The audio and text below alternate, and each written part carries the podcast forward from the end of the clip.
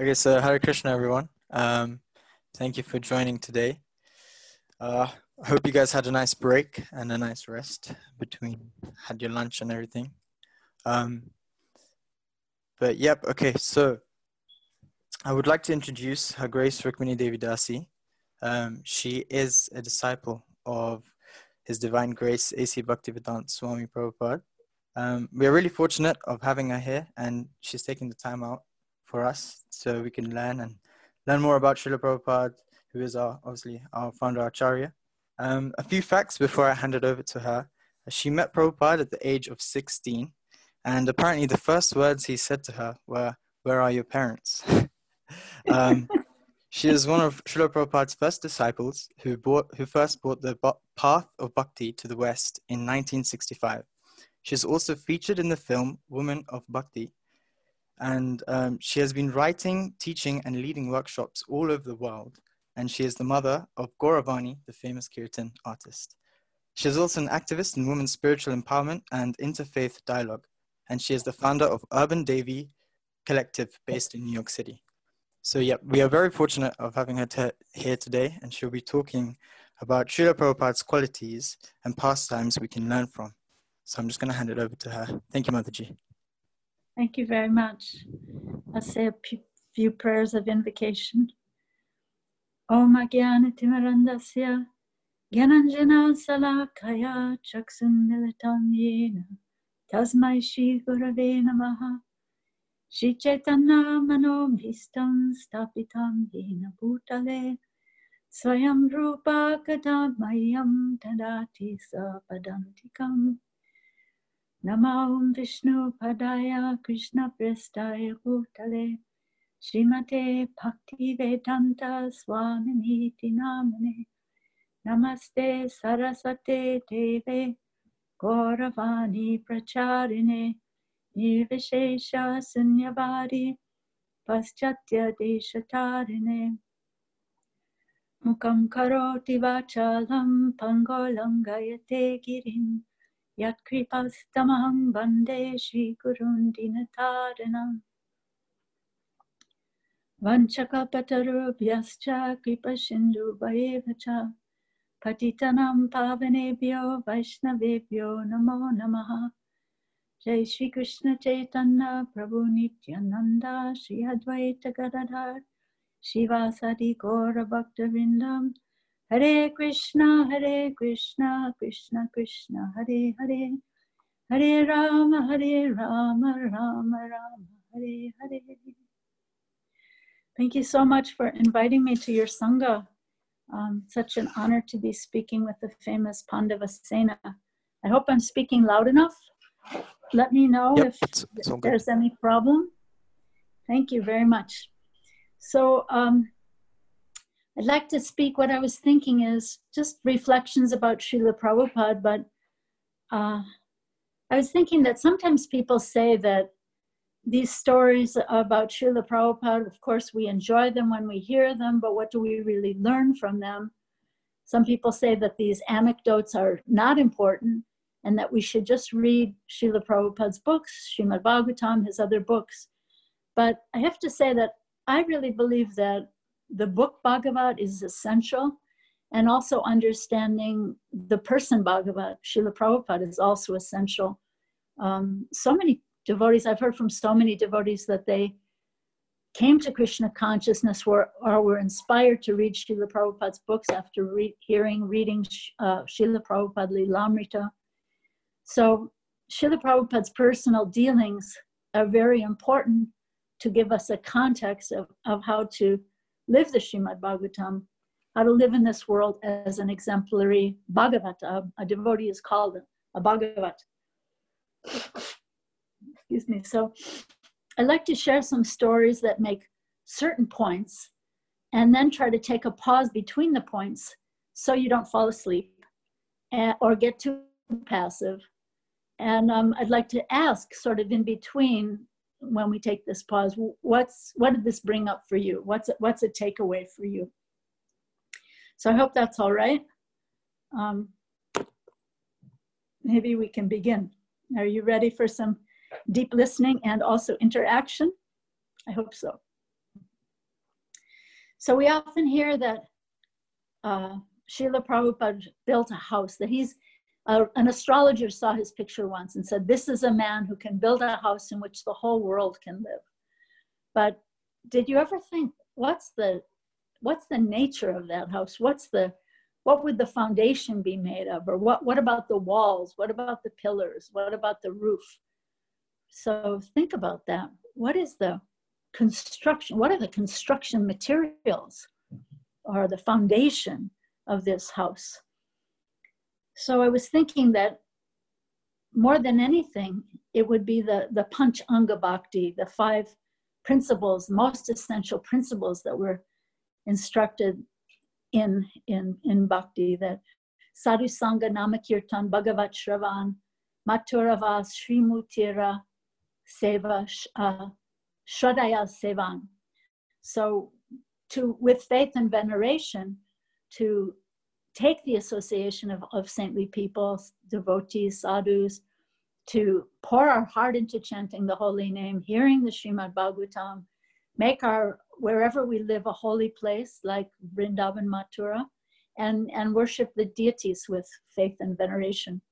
So, yeah, I was thinking this is kind of the building blocks, maybe you would say, about this house um, that builds this house. And, and then think about it more. Maybe you would have more realizations than I do, but what's the culture in that house? What's the ambiance? What's the atmosphere in that house?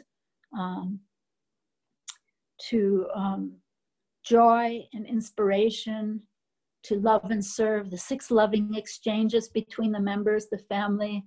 Think about what are the six loving exchanges. Anyone want to shout out any of the six loving exchanges? I don't know if you can unmute or how this can work, but six loving exchanges that anybody bring up anything? Should I just say them? Oh, yeah, please. Uh, Yashwati Mataji. Um, giving and receiving gifts. Mm-hmm. Somebody else? Isn't also um, sharing prasadam? Giving and receiving prasadam. A wonderful gift. Thank you. That's four, and there are two more. A pair of two more. Uh, revealing confidentially one's mind and listening confidentially to someone's mind. Yeah, beautiful. Thank you so much. So you can't do that with everyone, the revealing your mind, and but a trusted person, a trusted friend. It's important on the path of bhakti to have a trusted friend or a few trusted friends that you could open your heart to when there are difficulties and there are inevitably difficulties along the path of life right? So that's important having a trusted friend. Um, a trusted friend who's also a, a, a, friend who's taking shelter of krishna. You don't want to have a trusted friend who's not on the path of krishna consciousness. You reveal your mind to them and maybe they say well give up all this uh, Krishna consciousness. What's the use of it? So a trusted friend on the path of bhakti, right? So I was thinking, what else would be kind of part of the ambiance of that house? Unity and diversity, to honor unity and diversity, to have a mood of honoring the differences between younger and older generations. Sometimes there's tension, different cultures, Western culture, Indian culture, between different colors. Right now in the US and other places in the world, there's so much tension due to um, sectarianism, racism, gender, honor different genders, honor different views. Some people are more conservative in their thinking, some people are more progressive in their views. Um, we always hear about not offending devotees. So try not to offend any devotees, but also, did you ever think about how it, it's important to not to try not to take offense, right? Life's just plain too short for getting offended all the time um, Lord Chaitanya says that where the, the third verse of Sikshastakam Trinadapi Sunichena Tarari Vasihishnuna Amanina Manadena Kirtanya Sadahari, where that Trinadapi verse around your neck, try to uh, live with an attitude of humility, string it on a necklace of the holy name. So we recently had a story in our temple where someone said to our um, wonderful community president, Ananda Vrindavan, said to her that he felt bullied by this other person. So she, she had a very wise response to that. She said, uh, you, you may have felt bullied, but that might not have been his intention to bully you. So just kind of unpacking this a little bit more, we can see someone's actions, but we don't necessarily see their intentions. Someone might see my actions, but they can't necessarily understand my intentions. Maybe he or she had a personal problem, a family problem. Maybe he was rushing to an appointment. Yeah, so I want to speak about Srila Prabhupada, but I want to also interject some interesting stories here.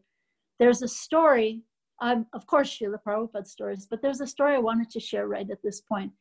There's a story I heard about uh, a man who was on an early Sunday morning, he was on the subway in New York City, and the subway car was all empty. And there was one other man who got on that subway car. And the first man, his kids were just wildly running back and forth on the subway car. And it was early Sunday morning, there was no one else around. And this second man who got on the subway was so disturbed by these children who were running back and forth. And after some time, he said to the other man, Sir, can you please control your children? And the, and the, the other man who was kind of lost in thought, he said, Oh, I'm so sorry. Um, we've just come from the hospital where their mother just died. So I think it's an important story because sometimes we're judging someone's behavior and we don't realize the, the heavy burden that they may be carrying. So uh, Srila Bhakti Thakur talked about being a Saragrahi Vaishnav. I think it's important to try to be an essence seeker on the path of Krishna consciousness and not to get caught up in the weeds of differences of opinions, interpretations, ways of serving, sectarian views on everything. Because we are persons, we're individuals, and there are differences. We're not all homogeneous. And in the simple Vrindavan mood, that's there's so much variety, so many different colors of flowers and birds and cowherd boys wear different colors and they have different styles and some of them are funny and some of them are grave and the gopis have different moods of service, different ways of loving and serving Krishna. There's left wing gopis and there's right wing gopis. So I wanted to share with you a little bit of this letter Srila Prabhupada wrote to someone in 1972 that I think is very instructive. And this person uh, was uh, actually a very highly qualified uh, business person. He was an executive in a business company, came to Krishna consciousness, was inspired by Srila Prabhupada, but then he started to see faults in the devotees and, and in the temple and their interactions. So he wrote to Srila Prabhupada, and here's Srila Prabhupada's response. He was, this devotee was saying that this is impersonalism, that there are so many problems, but Srila Prabhupada corrects him. He says, it's not so much that because there may be some faults in our God brothers and God sisters, or because there may be some mismanagement or lack of cooperation, that this is due to being impersonalist. No. It is the nature of the living condition to always have some fault. Even in the spiritual world, there is some fault and envy. Sometimes the gopis will quarrel with over Krishna's favor. And once Krishna was so much attracted to Radharani that by mistake he tried to milk the bull instead of the cow. Funny, right? And sometimes when the gopis used to put on their dress and makeup for seeing Krishna, they would be too much hasty and smear kumkum and mascara in the wrong places, and their ornaments and dresses would appear as if small children had been trying to dress themselves. And they were not very expert like that. There are so many examples. But it is not the same as material fault or material envy. It is transcendental because it is all based on Krishna. Sometimes when one gopi would serve Krishna very nicely, the others would say, Oh, she has done so nicely. Now let me do better for pleasing Krishna. That is envy, but it is transcendental without malice. So we shall not expect that anywhere there is any utopia. Rather, that is impersonalism. people should not expect that even in Krishna consciousness society, there will be utopia because devotees are persons. Therefore, there will always be some lacking. But the difference is that they're lacking because they have given up everything to serve Krishna. Their lackings have become transcendental because despite everything they may do, their topmost intention is to serve Krishna. And then I'll skip a little bit. And then he says, um, we should always remember that. And like the honeybee, always look for the nectar or the best qualities of a person, not like the utopians, who are like the flies who always go to the open sores or find the faults in a person because that they cannot find any utopia or because they cannot find anyone without fault they want to become void merge nothing they think that is utopia to become void of personality so if there are sometimes slight disagreements between devotees it is not due to impersonalism but it is because they are persons and such disagreements should not be taken very seriously. And now here's another point, just to close this letter. Prabhupada said, the devotee is always pessimistic about the material world, but he is very optimistic about the spiritual life. So, in this way, you should consider that anyone engaged in Krishna's service is always the best person. So, such a nice point um, made by Srila Prabhupada this tendency to impersonalism that every everyone should be the same that we expect utopia um, utopians are like flies who go to the open source so this is the end of my part one of my reflections on on uh, Srila Prabhupada. What what could we work to create in this house Srila Prabhupada built? What ambience, mood, atmosphere? Do you have any thoughts or what what was a takeaway for you here? What did this bring up for you here? What was important for you here?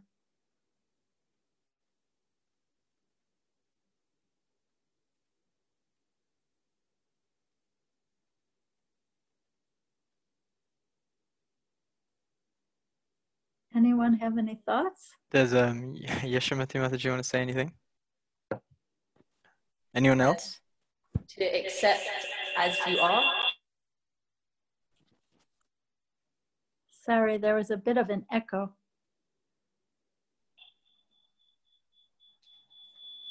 To accept as you are? To accept as. Oh, to accept everyone as you are. Um, accept everyone as they are? Accept yeah, everyone. To accept that, everybody as, as they are, yeah.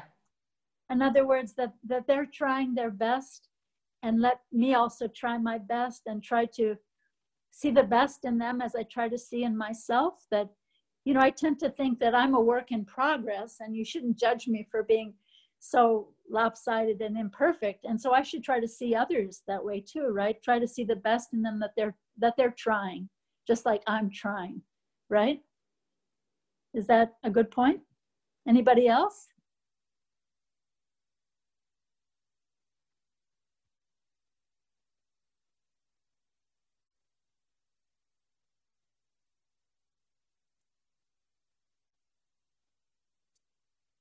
Anyone else? Uh, okay, I'll tell you another little story. Once I was making some sweet balls with Vishnu Jan Maharaj, and someone came in and said some off the wall thing, which I don't even remember what it was. But so wisely, Vishnu Jan Swami said, Oh, he must have a cloud passing through his head today.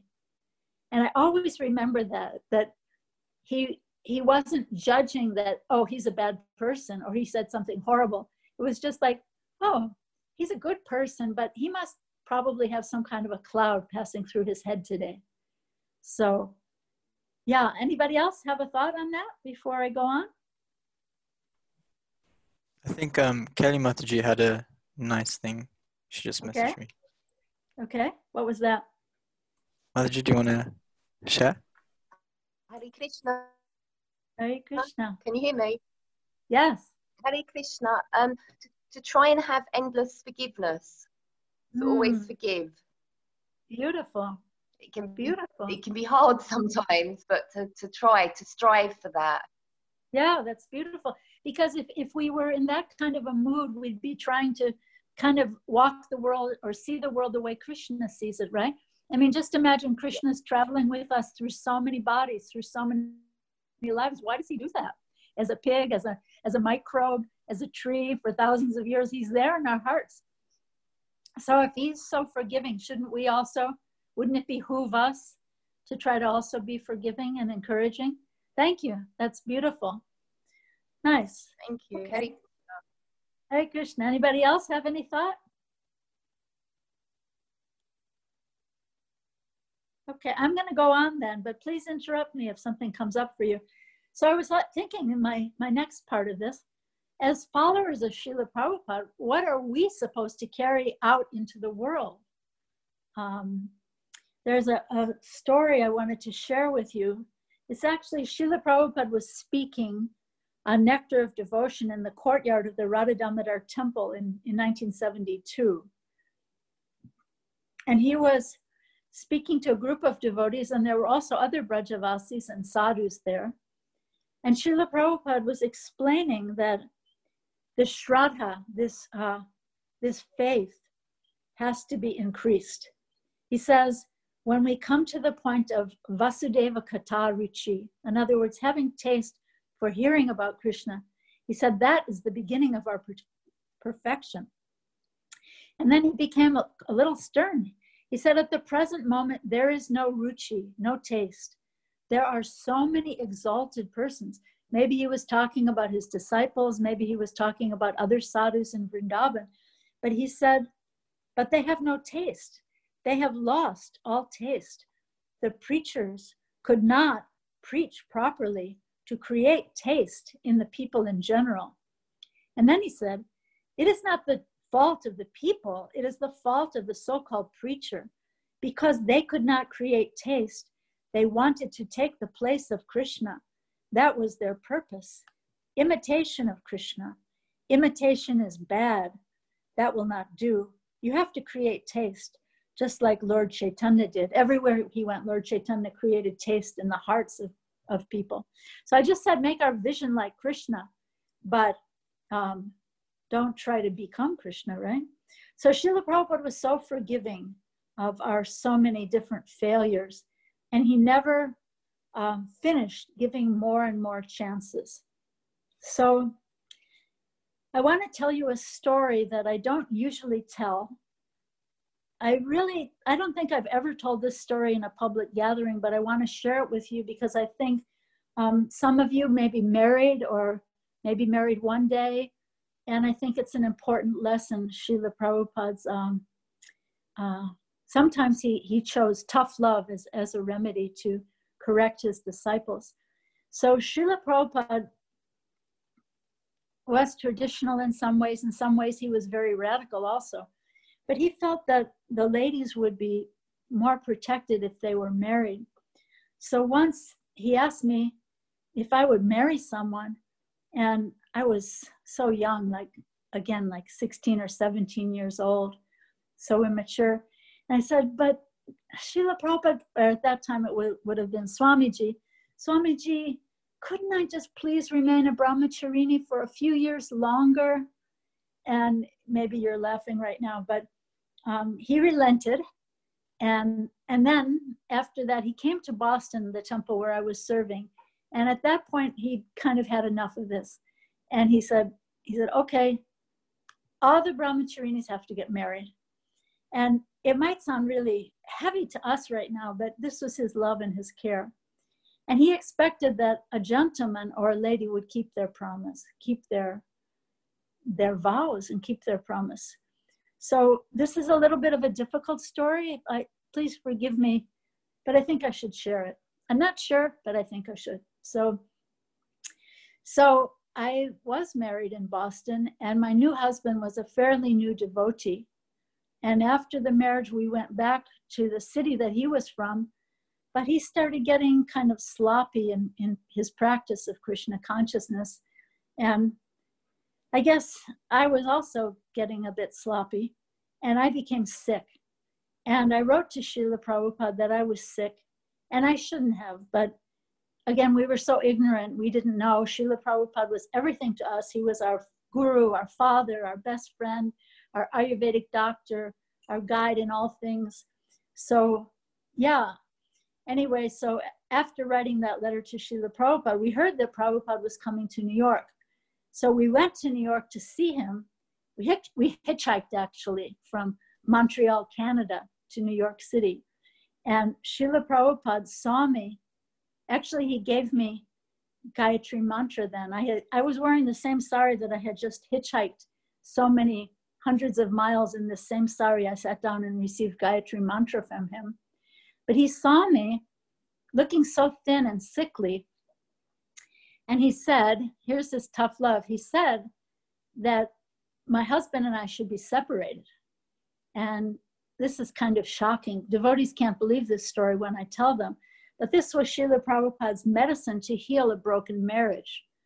So then what happened is this husband of mine came into Srila Prabhupada's room to try to explain himself and, and defend himself. And every time he tried to speak up to Srila Prabhupada, there was other people in the room. Srila Prabhupada would turn away from him and speak to someone else. And then he would try again. And again, Srila Prabhupada would turn away from him and speak to someone else about something. And this happened several times. I actually heard this story from, I wasn't in the room, but I heard it from someone who immediately came out of that room and told me immediately after coming out of that room. So finally, this happened several times. And finally, Srila Prabhupada turned to him with fire in his eyes, turned to this husband. And with fire in his eyes, he said to him, he said, I have given you my daughter and you have not taken care. And then he just tossed his head and turned away. So this was devastating for him. So then um, I stayed in New York, and then I asked if I could go to Los Angeles to learn deity worship. And Srila Prabhupada was gone for a long time. He was traveling in the UK, he was in London, he was in Europe. And then after about a year, um, Srila Prabhupada came back to Boston, which is where the press was, the, devotees who were working on his books at that time. And Srila Prabhupada saw uh, my husband and he said, Oh, where is your wife? And he was quite, the husband was quite shocked. And, and he said, Well, Srila Prabhupada, you sent her away. And, and he said, Should I send for her? And Prabhupada said, Yes, Husband without the wife is only one half. Wife without the husband is only one half. So that's quite an amazing story. Um, so apparently Prabhupada envisioned that this separation to, to be a temporary separation to, as a remedy to solve the, these marriage problems. So there's a lot more to that story, um, more kindness from Srila Prabhupada, but I'm gonna stop there. Um, so I'll tell you another story there was a personal servant of Srila Prabhupada. In, in those days, if someone was having difficulty, sometimes they would become Prabhupada's personal servant. Um, and so he was having difficulty accepting Srila Prabhupada's statements about us not going to the moon. And he and Yamuna Devi were cooking for Srila Prabhupada, and something exploded in the oven in the kitchen. And, and they, they, they came out and their faces were all covered with soot from the oven. And Srila Prabhupada was laughing. Um, oh, so and so has gone to the moon. So this young man, Prabhupada was so humorous, right? But then this young man decided that he, he wanted to leave Krishna consciousness. He couldn't accept Srila Prabhupada. Even though Prabhupada was so merciful, he couldn't accept Srila Prabhupada's views on this so called moon landing. So Srila Prabhupada actually gave him the money to leave, to get a bus back home, to go back to his family. Srila Prabhupada was so kind, so charitable, not controlling. Like sometimes we think of managers as very controlling people. He was not manipulating someone to stay when he really had um, other desires, right? But, but yet Srila Prabhupada considered that a, a gentleman keeps his promise, coming forward for initiation, means, yeah, let's talk about initiation for a second. Coming forward for initiation means having considered all options. Now I am committing myself, right? So we shouldn't rush into initiation by social pressure or by my own inner pressure that, oh, I, I would really like to get a cool new name. And I wanted to make the point that Srila Prabhupada himself waited 11 years before um, he took Diksha, although he, he said he had given his heart to Srila Bhakti Siddhanta Saraswati Thakur at their first meeting. So he waited 11 years. And I wanted to, to share some other sweet stories. There's a sannyasi in our society now. I'm not going to tell you his name, but he happens to be a very conservative sannyasi. And he used to be a drug addict and quite crazy. And he used to go and visit Srila Prabhupada in his room in New York. So Prabhupada had this little apartment behind the 26 Second Avenue temple, tiny little storefront temple. And this kind of quite crazy drug addict used to sometimes go and speak to Srila Prabhupada. And Srila Prabhupada would listen to him and talk to him. And, and then after a certain point, he told me that Srila Prabhupada would say, All right. And then he would be directed, Okay, time for you to go. And um, so this this sannyasi told me this story that once he came into the temple um, during while Prabhupada was giving a lecture. And he came in at the back of this tiny storefront looking really wild eyed and crazy. And from the Vyasasana, which was at the front of the temple, Srila Prabhupada, I'll tell you his previous name, he said, Lon, did you take LSD? And he said, no, Swamiji, because he, he told me, he said he hadn't taken it that day, but he had stayed crazy and intoxicated from taking it so often before. So then he started walking closer and closer toward Srila Prabhupada, toward the Vyasasana. And I was thinking, imagine he could have done anything. This crazy person, he could have done any crazy or violent thing. He was walking closer and closer and closer to the front, and the devotees must have been paralyzed. And when I heard this story from him, from this sannyasi, I was thinking, wow, Prabhupada must have really been praying for him. Now he's a sannyasi. But anyway, so then he he sat down right on the floor, right in front of Srila Prabhupada, and listened to the rest of his lecture. So, such stunning compassion, don't you think? So um, yeah, Srila Prabhupada was not like a cardboard stereotype person. He would never do or say what we expected. In certain ways, he was conservative, as I said, in certain ways, he was radical. He would give different instructions to two different people in the same situation. For example, once he said, You've just taken sannyas. Now you travel and preach. Don't stay anywhere for more than a few days. And to another person, he said, now you've taken sannyas, now you stay here and manage this temple. Yeah. So, um, yeah, so Prabhupada was so encouraging. Um, let me share one other little story. Um, when I was a young disciple, Srila Prabhupada asked me, Do you know how to type? Do you know any? I said, No, Srila Prabhupada. He said, Do you know any languages besides English? And I said, Well, I took Latin in high school. And he said, Oh, you are Latin scholar? And I said, No, Srila Prabhupada. So my point is here that Srila Prabhupada saw and encouraged and engaged each individual according to their different unique talents and capabilities. So this is my end of part two. What does this bring up for you? What do what does this bring up for you? Any of these stories? what what was a spark or a trigger or some inspiration or takeaway what will be a takeaway for you here um, anyone wants to share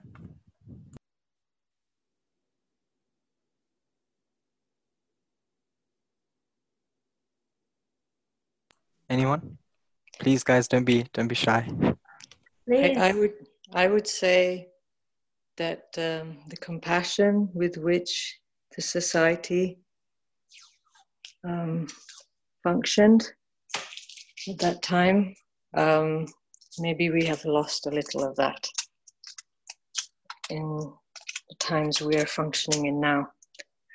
Um, because, like you said, that Prabhupada would accept anyone. Now, would we have accepted that drunk, drugged person coming into our temples now?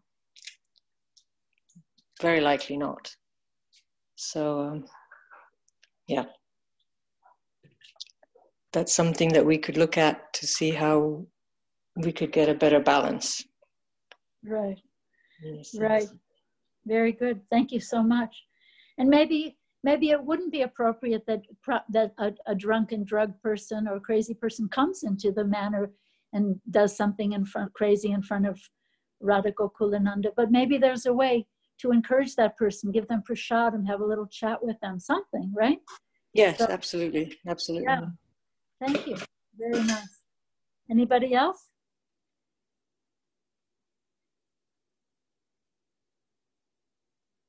Um, yes, Parag. Hi, Haribol. Um, thank you so much for just sharing that story about that you hadn't shared before on a public platform like this about marriage.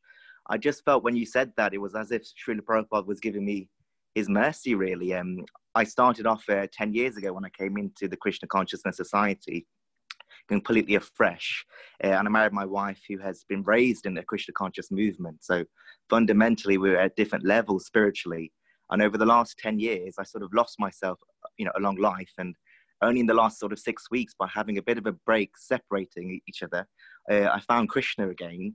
Uh, and I'm able to be that devotee that I always wanted to be. Uh, and I really feel the grace of that mercy. And you just sharing that story just made me realize um, it's actually Srila Prabhupada's mercy. So I've got goosebumps saying this because that's amazing that you just said that. Um, so thank you. Well, thank you so much. So, so yeah, you know, Krishna has given you his own daughter, right? Mm-hmm. Krishna has given you his own daughter. So now you must take care. It's a it's a precious gift.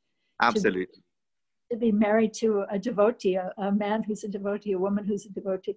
So thank you so much. Um, and now I'm I'm feeling uh, validated for sharing that kind of heavy story. so I wanted to go on. So my next part is that Srila Prabhupada was very grateful um, he writes in the Srimad Bhagavatam, one of his purports, that only a fool is not grateful to his benefactors. And once he wrote a letter, I think a lot of you might distribute books. So maybe you've heard this letter before, but he says, he, this is a letter, a bit of a letter Prabhupada wrote to book distributors in Los Angeles. He said, You are doing so much for fulfilling the desire of my spiritual master so you are indirectly the representative of my Guru Maharaj. He has been helping me in this matter by sending me so many young boys and girls. Otherwise, who would help me in this mission while I came here empty handed and without any friend? I can only pray to Krishna to take care of you. Otherwise, I cannot repay you your sincere service in my mission. So just like Krishna said to the gopis, I can't repay you. Your love itself will have to be your payment. So Prabhupada said the same thing. So beautiful. And you know, you're all from the UK, and I was thinking that the Archbishop of Canterbury said something very wise. He said that gratitude is a soil, it's a type of dirt that in which pride does not easily grow. So isn't that deeply wise? That if we want to, like, we think of how can I give up my false pride? So, this is one instruction that's so wise. If we want to uh, overcome those weeds of pride in our heart, try cultivating the deep soil of gratitude. So, yeah, you know, all around us, there are things to be grateful for. I mean, we wake up in the morning, do we deserve another breath of oxygen? No, it's Krishna's grace. There's we have the sunshine, the moonshine, we have devotee sangha, so many things, the holy name, so many things to be grateful for. But maybe you're thinking right now, well, can we be grateful for everything? Uh, can we be grateful for the COVID virus? Can we be grateful for hate? Can we be grateful for violence? Well, maybe not, but but we can be grateful for the lessons we learn from loss, from suffering, from the mistakes we make. And sometimes those are often the, the lessons that we learn the best, right? Um, Prabhupada was once saying that in 1942 that he was in Calcutta and the Japanese were dropping bombs over the city. It was during World War II. And many people had left the city And somehow Srila Prabhupada was still there. And he said, as he heard the bombs exploding, he said he was thinking, this is also another form of Krishna, but this form is not very lovable. So, yeah, to see everything that comes in our life, I can learn a lesson. I can be grateful for, or I can learn a lesson. And so, as followers of Srila Prabhupada, we need to try to live in a way, try to see Krishna's hand in ordinary circumstances, in nature, in other people's words. I was thinking also, once a, an ordinary librarian told Srila Prabhupada, you know, you're writing magazines, but people people throw away magazines, you know. They hang on to books. You should write books. So Srila Prabhupada took that advice from that simple person. And when Srila Prabhupada was in New York, he had a stroke and the doctor told him he should take massage every day and he should walk every day. And Srila Prabhupada took that, that advice. He didn't say, Who are you to give me advice? Don't you know who I am? No. He took that advice as coming from Krishna. So I think sometimes in a temple community, we're all moving so fast, there's so many services, we don't stop to appreciate, right? Maybe someone's been cooking the Rajbhog offering for 15 years and no one says any words of appreciation or encouragement until one day maybe she burns the sabji or puts sugar instead of salt and we all jump on her case. You made such an offense. So i wanted to share one story with you. Um, when i was a young devotee in the boston temple one devotee she was an excellent cook actually. She was cooking for Srila Prabhupada but in, in the rush of the service she must have forgotten that she had already salted the sabji so that day, Srila Prabhupada didn't say anything to her about that. But when we received the, the remnants, they were inedible. We, they could not be eaten. And the next day, she cooked everything so nicely, so carefully. And Srila Prabhupada complimented her the following day. He said, Oh, everything is so nice. He said, Yesterday, the sabji was a little salty. so we can learn these beautiful lessons of how to how to encourage, how to appreciate, how to um, help people be- become the best version of themselves. That also, I was thinking that in the Sikshastakam prayers, Lord Chaitanya glorifies all of the benedictions of the holy, holy name in the first six Sikshastakam prayer. But then in the second prayer, it's almost like a lamentation that the holy name is offering me so many benedictions, but still I'm not grateful. Still I commit, still commit so many offenses. So, yeah, so what can we learn from this? Srila Prabhupada so grateful, so encouraging. Um, usually we, we think it's our duty to heavily chastise other people. You know, I'm in a leadership position, it's my job to chastise you, to correct you. And sometimes that has to be done. But sometimes there can be an appreciation sandwich where you can appreciate someone and then interject a tiny little correction and then appreciate them as the other side of the bread. So have a nice bread of appreciation, a little bit of jam inside as a correction, and then another side of bread of validation and, and appreciation. I was thinking we, we want to chastise, but I can try to chastise myself, try to see my own pride, my own charade, my own masquerade, and try to lovingly encourage and appreciate others. Uh, Srila Prabhupada was so expert at opening the heart by appreciation. I'm going to tell you another little story that at my initiation, Srila Prabhupada gave me the name Rukmini. He said, he said, uh, Krishna, you, he said, you are a beautiful girl. Krishna can accept any number of beautiful girls. Um, and then he told the story of Rukmini. And then there was like a beautiful validation, you know? And then he said, So now become more beautiful within also. So it's like he said something to open the heart, and then he injected this beautiful lifelong instruction. Okay, now become more beautiful within also. So that was nice. Sometimes Srila Prabhupada felt it was appropriate to bring down people's pride in, in strong ways. Uh, uh, he was speaking at Harvard University, and one of these very intellectual, brilliant students said to him, what is the meaning of the Hare Krishna mantra? And so as we hear, when we hear the 10 offenses to the holy name, this, this young man wanted to make an interpretation of the holy name, right? So Prabhupada answered him in such an interesting way. He said, he said, these are proper nouns. He said, you are an educated person. Certainly you know that we don't translate proper nouns. Just like my name is Swami Bhaktivedanta. In English also, Swami Bhaktivedanta. There is no translation for proper nouns. It was so interesting. And then he told another really funny thing at Harvard. He said, he said, he began his lecture by saying, there was once a story in India that the Himalayan mountains were going to give birth to an offspring. So all the villagers were so curious what kind of an offspring would the great mountain give birth to? So all the villagers gathered at the foot of the mountain and they were waiting and waiting and waiting. And then all of a sudden they saw all of these mice and rodents come running out of the mountain. And he said, he said, so similarly, Harvard University, such a great university, but they are simply giving birth to hippies. Funny, right?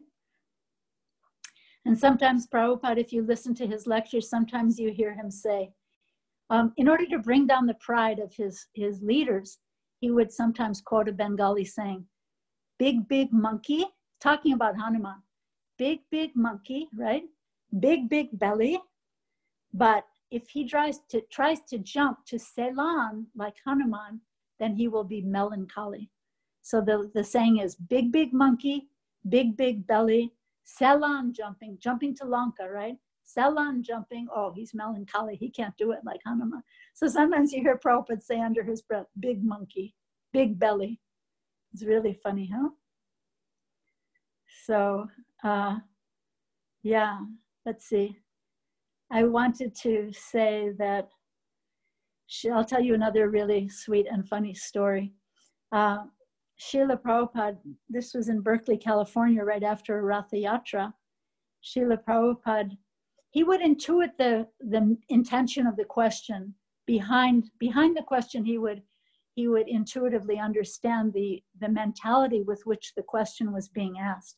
So one of the um, BBT artists pulled a copy of Teachings of Lord Chaitanya off the bookshelf and he said, Srila Prabhupada, when we see paintings of Lord Chaitanya, we see that he had quite long hair. And so you can understand that maybe this young man was thinking, why do we have to shave our heads? Lord Chaitanya had long hair. I want to have long hair. And so Srila Prabhupada said, yes, Chaitanya Mahaprabhu, he was hippie. It was so funny. He said, yes, Chaitanya Mahaprabhu, he was hippie.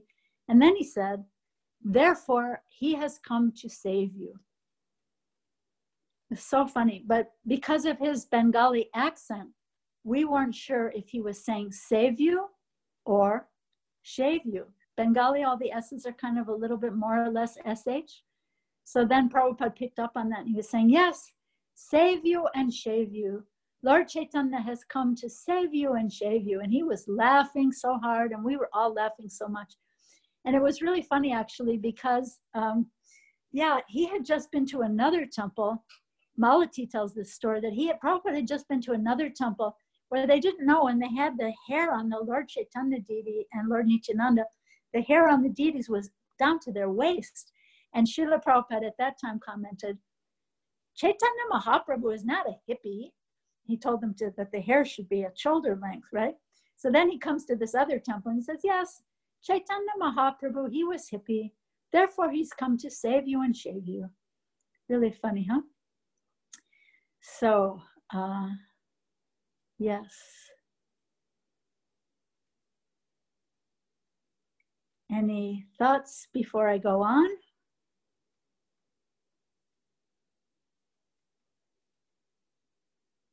Does anybody want to share? You're all saved, already saved. Actually, I'll interject this one. Anybody have any thoughts?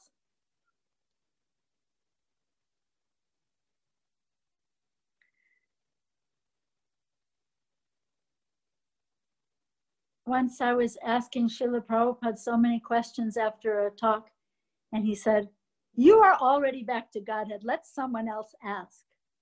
So that was kind of sweet. So, no thoughts? Should I go on? Okay, so I'm not sure if you might know this story. Well, let me just tell you this story that um, in Montreal, when I was first initiated, Srila Prabhupada was speaking from the prayers of Prahlad Maharaj in the seventh canto of Srimad Bhagavatam. And, and in the prayers of Prahlad Maharaj, he's saying, he's crying out to Lord Nrsimhadev, my Lord. He's saying, my Lord. And at the end of this talk, one of the devotees asked Srila Prabhupada, how can, if we're in realization, how can we say my anything? How can you say my Lord? And Prabhupada was saying, uh, no, Krishna is yours and you are his. He, he was saying, nothing actually is yours, but Krishna is yours and you are his. And he said, Krishna is yours, you are his, that's all.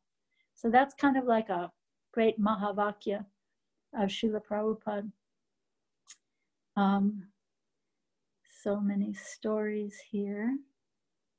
Uh, let me see. Um, maybe you all have heard this story. I, I, told this story in the film, in uh, the film Hare Krishna, the mantra, the movement, and the Swami that started it all. Um, this was in New York. I was 16 years old. And um, Srila Prabhupada was, we were sitting in front of him in his apartment behind the temple, and he was looking into each one of our faces and he said, I want each one of you to open a temple somewhere. It was like he was throwing out seeds to see who would pick up one of those seeds. And I was so young and immature and impetuous. And I said, Even the girls, Swamiji? I was so shocked. And he, he was little twinkle in his eye. He said, Yes, there's no difference between the boys and the girls. When you're teaching Krishna consciousness, there is no difference between the boys and the girls. And then he began speaking about Jahnavi Devi and talking about how she was such a great leader in the Krishna consciousness movement after the time of Lord Chaitanya. So he was saying, there is no difference. That was very beautiful, very validating. Um, another story, let me share this story. Um, in Boston, he kept talking about sincerity. Just try to become sincere, try to become sincere. And afterwards, I, I asked him, but Srila Prabhupada, how can we become sincere? And he looked at me really intently and said, How do you become a thief? And I was so shocked. And I said, Well, you would um, associate with thieves and you would try to um, learn their techniques and you would um, hear from them and you would eat what they eat and, and practice and do what they do. And so he was laughing and he said, Yes, so you must practice. That was a wonderful, wonderful answer to my question. And once in Australia, he was asked the same question and he answered it by saying, How do you become a drunkard? And so, same kind of answer. You would practice, find out where you get the best wine, learn how they talk, learn how they do everything, and practice. So, um, yeah. I don't know if you heard the story about Srila Prabhupada that once he was in the Los Angeles temple. Uh, he's, he told this story in, in room conversations afterwards, and it's also printed in a book. But he was standing in front of the deities in Los Angeles, and the deities were telling him, Now you go back to India and do some preaching in India. And Srila Prabhupada was, was actually kind of arguing with Krishna. He was saying, but, but India's for my God brothers. That's their preaching field. I'm, I'm developing this temple so nicely here. India's for my God brothers. And Krishna was saying, no, you go back to India now. I will give you a better temple than this one. So that's such an amazing story that he, he later told. Krishna gave him Vrindavan, Mumbai, Mayapur, so many temples in India. Um, so let me see. Um, in Vrindavan, oh, I wanted to share one story that was very nice. Um, when I first came to India, I, I, there was a, a pandal in Delhi, and I was given the service of, of um, speaking with the guests in this little sort of, they would call it a green room, the room where Prabhupada would sit before going up on the stage. There would be, they would let maybe some important guests come in there and, and uh, Srila Prabhupada would speak with them before going up on the stage. So there was this one man, he looked so saintly to me. And I was thinking, oh, such a wonderful sadhu. And he asked Srila Prabhupada, he was saying to Srila Prabhupada, Swamiji, give us your mercy. Please give us your mercy. Give us your mercy like that. And I was thinking, oh, so pious. And Srila Prabhupada, surprisingly, as I said, Srila Prabhupada would always surprise us and usually never say what we expected him to say. And Srila Prabhupada said, I have already given everything, but still you don't take. He said, It's just like a man who has fallen down a well and he's crying out, Please give me a rope, please give me a rope, please give me a rope. But he does not take it. So I was really shocked. That was an amazing exchange to hear. Um, yeah. In uh, and skip some things here looking at time, but in Vrindavan, the temple was supposed to open at Janmashtami time in 1974, but the leaders had, Prabhupada was very embarrassed actually because the leaders maybe, it always reminds me of the story of the emperor's new clothes where maybe they were afraid to tell Prabhupada the truth that the temple's not ready to open. So Prabhupada had invited so many guests from around the world, so many devotees, so many important people. He had um, the chief minister of Uttar Pradesh was supposed to come.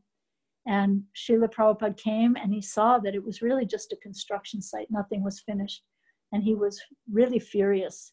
He became fierce like Lord Nrsingadev, um, but, uh, you know, all to uplift his disciples, right? So he became very, very ill at that time, and devotees all over the world were praying for him. And and he was like lying on his deathbed practically. Devotees were praying to Nrsingadev everywhere. And then what happened was that chief minister came with this whole entourage, and Prabhupada got up from his bed, like, like a great yogi. He got up from his bed, he went into the construction site, future temple room, and sat in a chair and entertained this chief minister of UP, spoke with him for 15 or 20 minutes, and then the man left with his entourage, and then Srila Prabhupada went back and collapsed in his bed. So this is a very, very amazing thing and a very, very difficult time. And at that time, so he started to get a little bit better. And he kept calling for Yamuna to, to come and cook for him. But she was feeling like she was in no not good enough consciousness to cook for him. So she he kept calling for her and she wasn't coming. This is a very poignant story.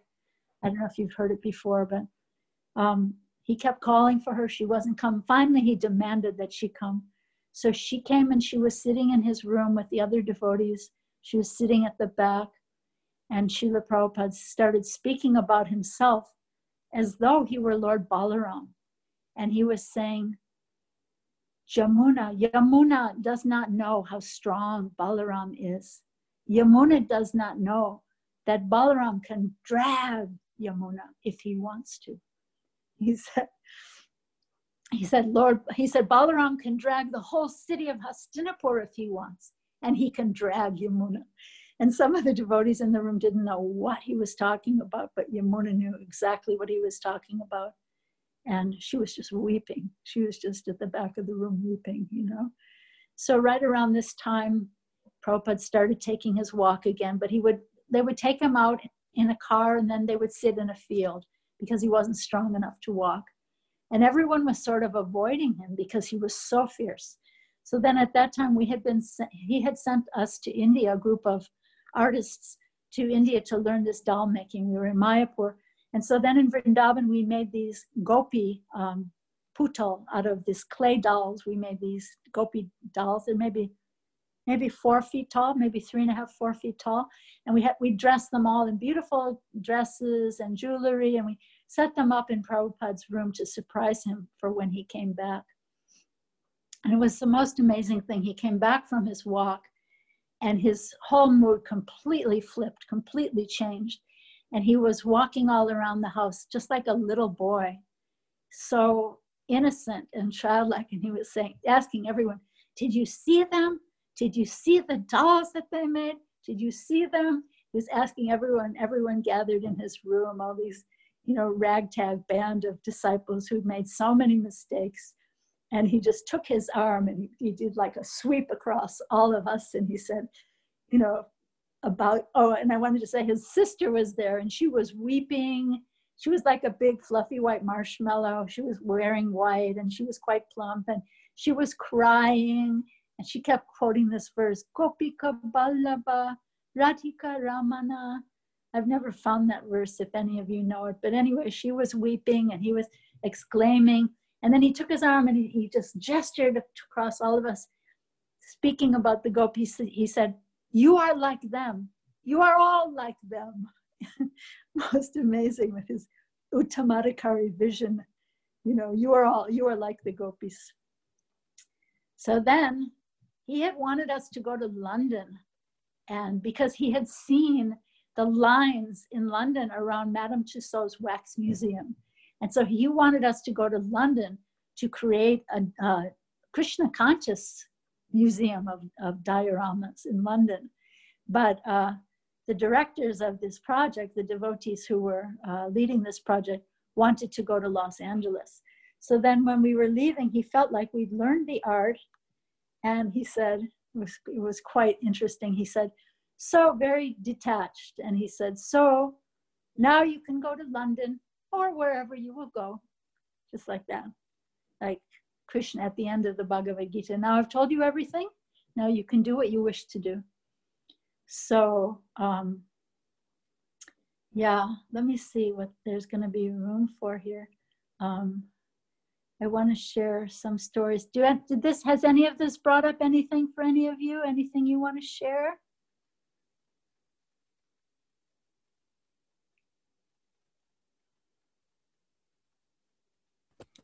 Um, there's there are a few questions here, Mataji, if okay. if you would like to answer them.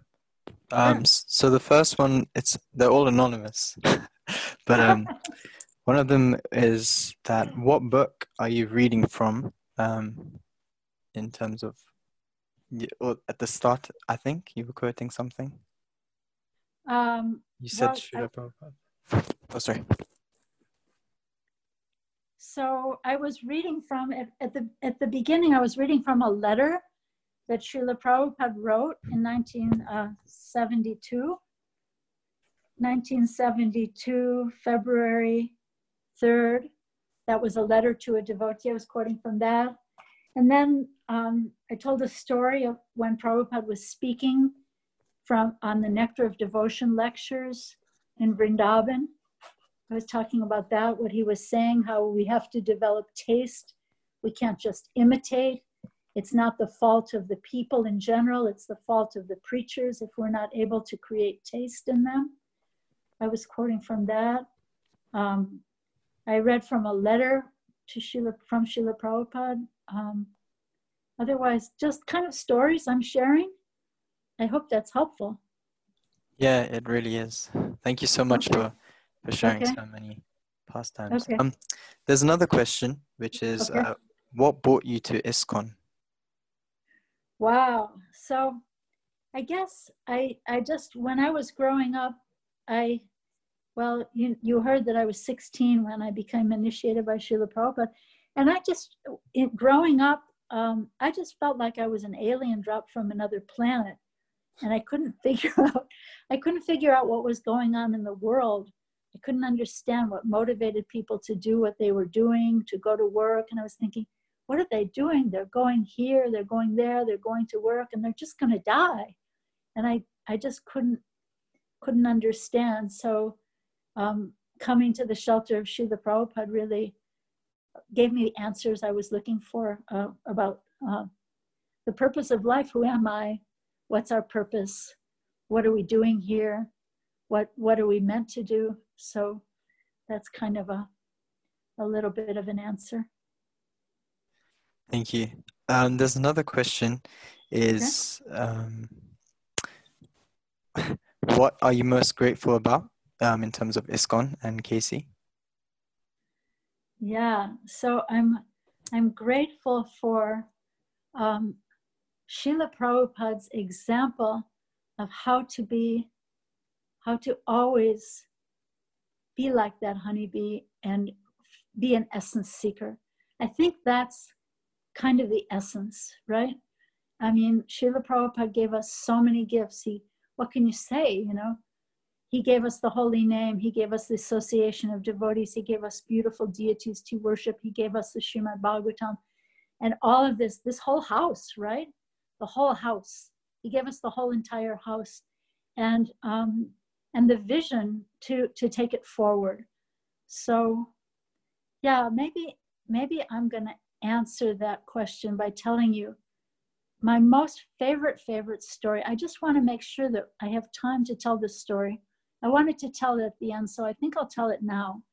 So, the most grateful thing, I think, is that he gave us the meaning of life. He gave us, he gave us the, the, the face, you know, he, he showed us the face of God. He showed us who, who to love, right?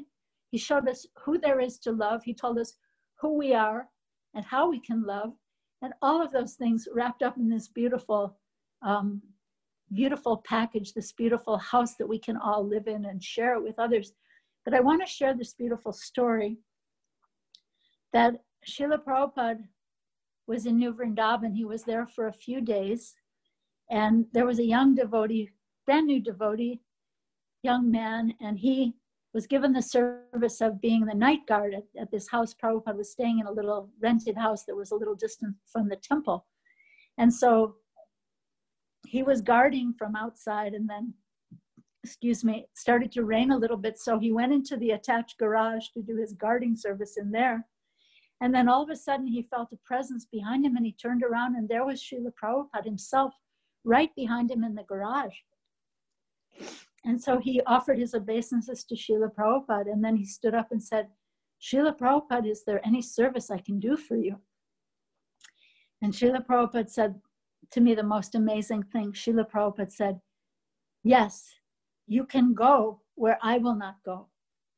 And this young man was so bewildered because he was thinking, well, Prabhupada goes everywhere. He was just in Japan and, and Caracas, Venezuela, and California, and Texas, and Chicago, and New York, and now he's in New Vrindavan. Next, he's going to London, and Germany, and France, and India. So he was so bewildered, and he said, but Srila Prabhupada, where is it that you won't go? And Srila Prabhupada said, To the future.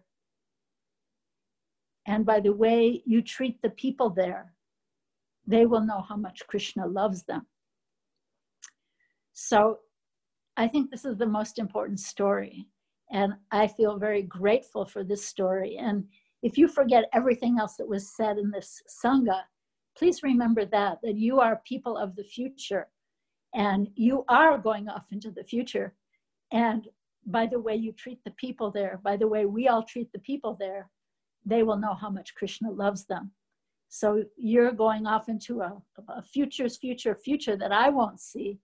And so please uh, show people of the future how much krishna loves them by the way you treat them. So i think that's a really beautiful point about um, gratitude and yeah paying it forward right how can we pay it forward? Whatever we're grateful for, let's pay it forward in the most uh, loving and validating and kind way. So, any other questions? I have some other stories I can share, but I want to see if there's any questions any of this is brought up.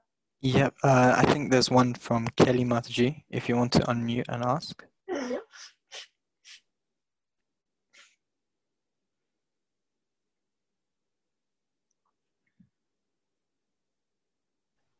Kalimatji? Okay, I'm just going to ask. Oh. Hare Krishna, sorry, I was having a bit of trouble then with the buttons. Can you hear me okay? Yes. Hare Krishna Mataji. Um, well, one of the, the, the, first question that I asked was um, um, did you have any problems with your family when you became a devotee? Because um, I'm sort of struggling with some issues like that. Um, so it'd be very interesting to hear if you had problems, and if so, how did you overcome? Yeah, that's a great question. I think, um, well, I, I think it was said at the beginning when they when the Prabhu introduced me that the first question Prabhupada asked me was, "But where are your parents?" Because I was so young. So Prabhupada yeah. was was so kind and so um, encouraging to to parents also. So I think the best answer for that is, if your parents see that you've become a better person since you've become a Krishna conscious person, then their uh, defenses will go down. They will see that something has happened to you that something that you're a better person now than you were before. That if you're more kind, more appreciative, more grateful, more loving, more caring um, than you were before, then they will realize that Krishna consciousness is a good thing. And then there's always um, secret weapons you can use, like uh, prasadam. Like there's a principle called agyata sukriti, which means helping people develop spiritual consciousness um, unknowingly.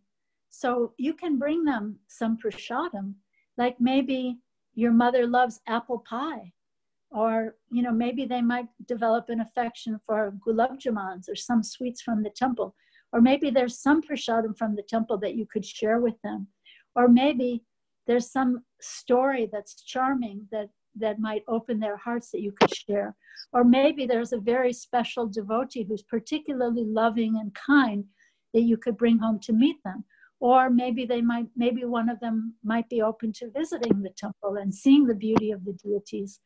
So, you know, you have to really pray about it, pray to Krishna for help on this. And, and, um, you know, like I know my mom came and saw the deities once and she loved beautiful, she was a wonderful seamstress and she loved beautiful uh, things.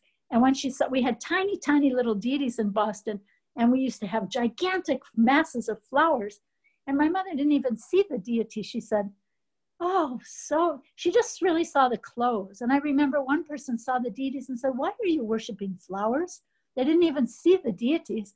And my mother only saw the clothes. Oh, such beautiful dresses. So you never know. But um, I want to say one thing my father, like right before he passed away, my father, just a couple weeks before he died, he had this beautiful appreciation of Srila Prabhupada. Uh, he actually came to my initiation. And at, right before he died, he said, he was talking about how Prabhupada came. My father was from New York.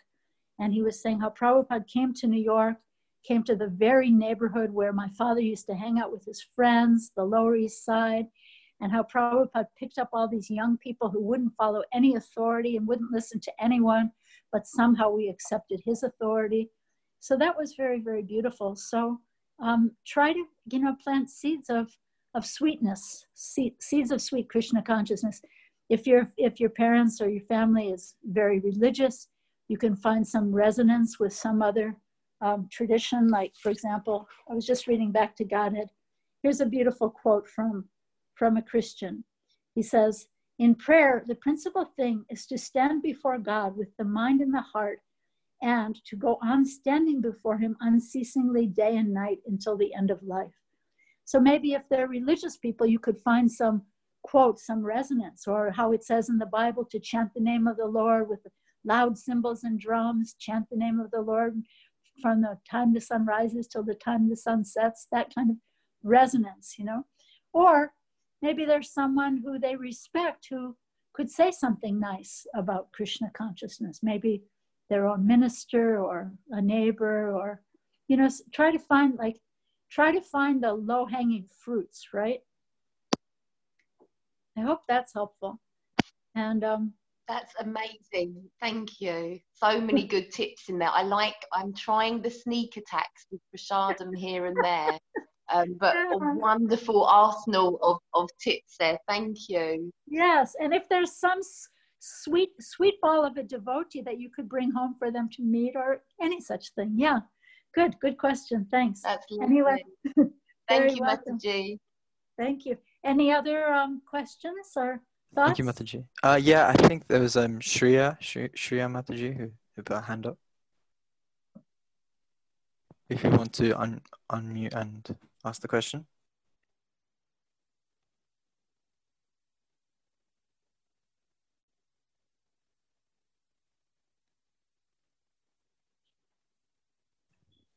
No? Okay. Um, there's a, a, few more questions, Mataji. Oh, right. Oh, okay. okay.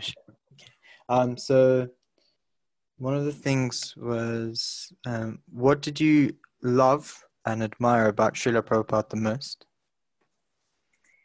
Oh, that he was he was just so real and so so much in love with Krishna. So he could be so funny and and in the next moment be so deep and and crying for Krishna. You'd see tears in his eyes.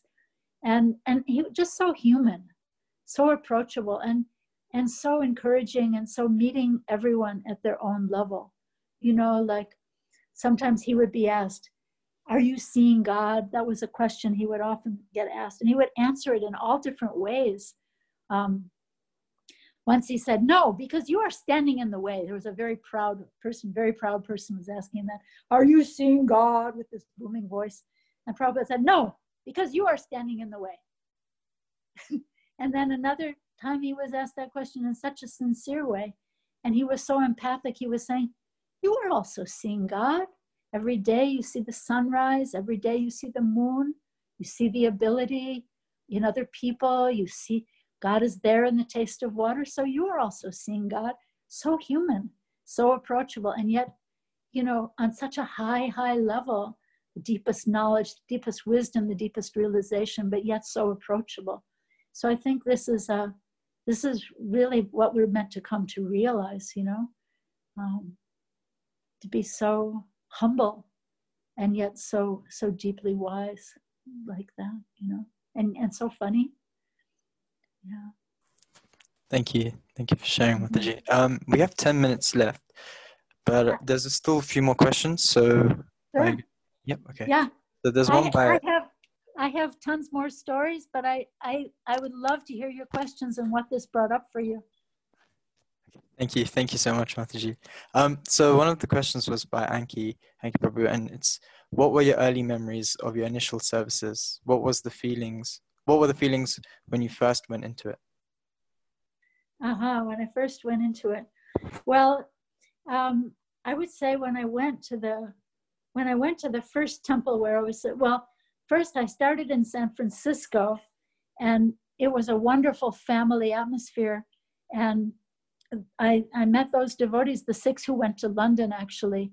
And then I went with them to Montreal. They were stopping in Montreal where Prabhupada was resident at that time and they were stopping to get Prabhupada's blessings before they went to London. So I went with them to Montreal and I was initiated there. And um, so I had this most wonderful family atmosphere coming from them in San Francisco.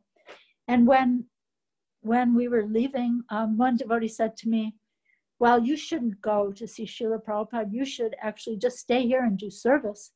And some other devotee said to me, you, you can be sure that if he had the money, he would be going to see Srila Prabhupada also. And that was funny. And and then also um, the future Tamal Krishna Goswami, who was there in San Francisco, he very kindly advised me that um, here in San Francisco, after these devotees leave, there's not going to be such good association for a young woman. So you should either go with them to London or you should. I was interested in art. So he said, you should either go with them to London, but that's going to be difficult because they don't have any place to stay. So maybe you should go to Boston to um, to paint. There was a, a, some ladies learning to paint there, and um, so I did that. And and and when I was there serving, um, after a little while, it was really really super difficult, and the relationships were not the same as they had been in that family atmosphere in San Francisco.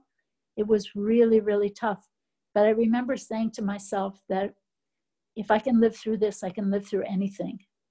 And so, you know, having had a taste, a little initial taste of Srila Prabhupada's mercy and the sweetness, his sweetness, and the sweetness of those first devotees I met, I was able to um, go on through those those difficult times when the relationships were not so sweet. Um, so those are some early memories. Um, I can share more, but maybe there's more questions. I think we've got about five or six or seven minutes left. Yeah, um, there's a few more questions coming in. Uh, everyone's just privately messaging me, so it's collecting. Uh, one thing, one thing is from um, Akash Prabhu, and he's asking, how did you identify a Prabhupada as a true spiritual master versus other other spiritual masters mm-hmm. who exist? Mm-hmm. Yeah. Well, he was just so so real and so authentic, you know. And I think in a in a climate like today, when there are so many um, wonderful teachers traveling around and speaking, you have you have um, so many options. But I think if you're looking for a spiritual master, you know, pray deeply to Krishna because Krishna sends the spiritual master to someone who's sincere. The uh, the spiritual master gives us Krishna, an authentic spiritual master gives us Krishna, and Krishna sends the the spirit, uh, spiritual master. But I think um, if you're hearing from many people and you're looking for resonance, looking for who that right person would be, look for someone who's uh, authentically representing Srila Prabhupada. I suggest that anyone who's looking for a spiritual master should should really read Srila Prabhupada Lilamrita and find out about the character of Srila Prabhupada and and see uh, his struggle and and his uh, deep desire to give us Krishna consciousness. I mean, at that time, he was the only person teaching Krishna bhakti. There were other impersonalist teachers. Um, I'll tell you one story. One one god sister who was in the um, temple with me, she had been hearing from an impersonalist yogi who was directing the students to uh, meditate that I am moving the sun, I am moving the moon. And that was the meditation they were given. And she was in Seattle, Washington, where it's really rainy. And she was sitting on top of a mountain doing this meditation. And she was repeating this, that the words that this guru had given I am moving the sun, I am moving the moon. But she was began to think, wait a minute, I'm not moving anything. And it's completely raining today and there is no sun and i'm not seeing the sun i'm not seeing the moon so she was realizing you know that that was not an authentic teacher so sometimes we realize in relationships also sometimes we realize what we really want by seeing what we don't want. So sometimes we hear from so many teachers and and there's not a, a ring of authenticity to those people. So you have to really pray about it take it slowly don't rush into it and see who the person is that that you can find the most resonance with and who was is qualified to bring you to the lotus feet of, of Prabhupada and, and Krishna, you know. And right now in the ISKCON society, there are so many authentic spiritual masters. So see, see who the right one is for you and and take your time. Don't rush into it. It's not a it's not a personality cult and it's not a you know, it's not a it's not about being part of the club take your sweet time and, and consider very deeply. I hope that helps. Thank you, Mataji. Um, there's a few more questions. So there's another one from Janisha saying, what's the one advice you have you would give to someone who's still unsure about joining Krishna consciousness? Yeah.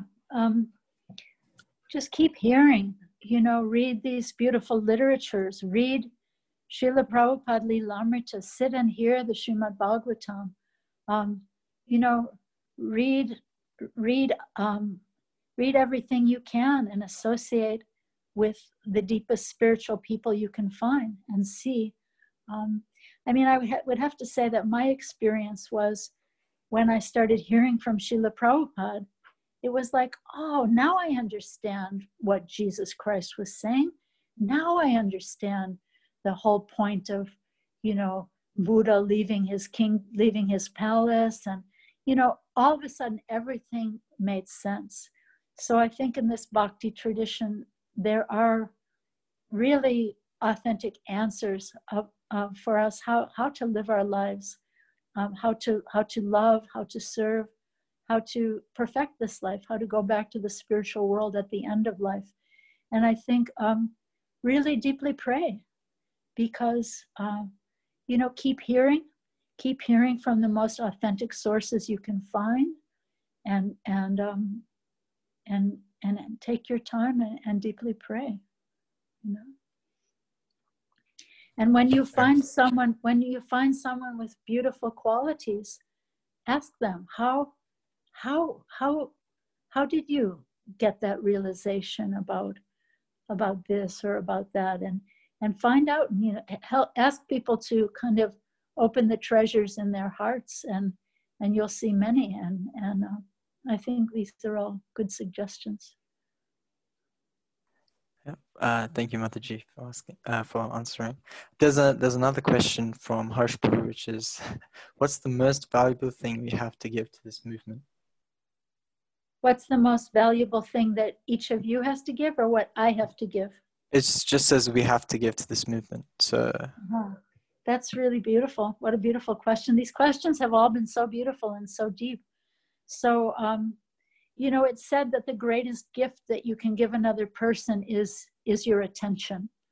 So i think we've been given so many gifts. We've been given the holy name. We've been given the association of devotees. We've been given the Srimad Bhagavatam Bhagavad Gita. You have this beautiful Pandavasena Sangha. So I, I think the best thing you can give is give it your full attention give it your full heart. Because if you just you know stick a little toe into it and think ah i don't know. You know there's so many people saying so many things. I think i'll i'll check out the bar down the street. You know you have to really really delve deeply into it and and really um, starbucks coffee says pour your heart into it. You have to pour your heart into it to really reap the results. So i think that's that's um, really the best answer. And then yeah that's and and also seeing that that this Krishna consciousness movement is giving me the greatest gifts that I can share with the world. In other words, if I just, you know, live my life as a materialistic person, maybe I could give a donation to something, or maybe I could help an old lady across the street or whatever. But through the knowledge that's being given by Srila Prabhupada and Srimad Bhagavatam, by Lord Krishna, by Lord Chaitanya, we're being equipped to help ourselves in the deepest possible ways and also to help others to help some there have been some questions about family. This is the best way you can help your family so i mean I, if we had more time there's so many beautiful stories of parents of devotees being blessed in amazing ways just by their contact with krishna consciousness. So um, the best things you can give the best things you can receive give and receive your, with your full attention with your whole heart that's an answer Thank you very much, Mataji. Um, I think we don't have more time here, but uh, if you are willing to quickly finish with a quick story, then it would be really nice to hear. okay. Uh, one other story. What was I going to share? Um, yeah. Well, I'll just share this really beautiful story. Someone was saying, "How did how did you know? How did you recognize Srila Prabhupada?" You know, I'll just, just tell there's so many stories. Um, let's see. Uh, once in I was the I was pujari in New York at one time, and Srila Prabhupada came in from the back of the temple, and he came up to the front to see the deities, and I was hiding behind the curtain. I had just finished the arti, and Srila Prabhupada was looking at the deities. And actually, that day, the deities were wearing, Krishna was wearing a very simple dress, a yellow dhoti, Vrindavan style, and Radharani was wearing her dress in like a sari and just very Vrindavan style outfit. And when Srila Prabhupada started to bow down to the deities, it was most amazing thing because tears just shot out of his eyes like syringes. Tears shot um, out of his eyes across the temple room, and people on the other side of the temple room were looking around. They thought the pujari had thrown some water from the arti. And um, Prabhupada bowed down very humbly and and I jumped off the altar and I was just told my friend, I said, those are Prabhupada's tears. And we were just putting Prabhupada's tears on our head. And then he just so humbly just walked back to the back of the temple room and sat on his Vyasasana and sang Jai Radha Madhava with such beautiful humility. And so, yeah, sometimes those spiritual emotions became overwhelming for him. So that was like a, a little glimpse into uh, the spiritual world. So maybe we could end with that. Thank you all so much. My deepest gratitude to all of you. And please remember um, go to the future. And by the way you treat the people there, they will know how much Krishna loves them. So I think that's the most important message here. Thank you all so much. Thank you. Thank you so much, Mataji. So, um, uh, I just want to say this is this is the only um, session that Mataji will be doing, unfortunately. Um, and we got a little bit greedy at the end, asked for a quick story, but I just want to say thank you so much, Mataji, for sharing your intimate pastimes with Prabhupada. And um, actually, can I say one other thing? If any of you would like to re, uh, receive the blog I send out, I do a blog called Urban. It's at urbandavy.com, and you can send your right to that email address and give your email and subscribe to it. And I send out blogs all the time. So urbandavy.com.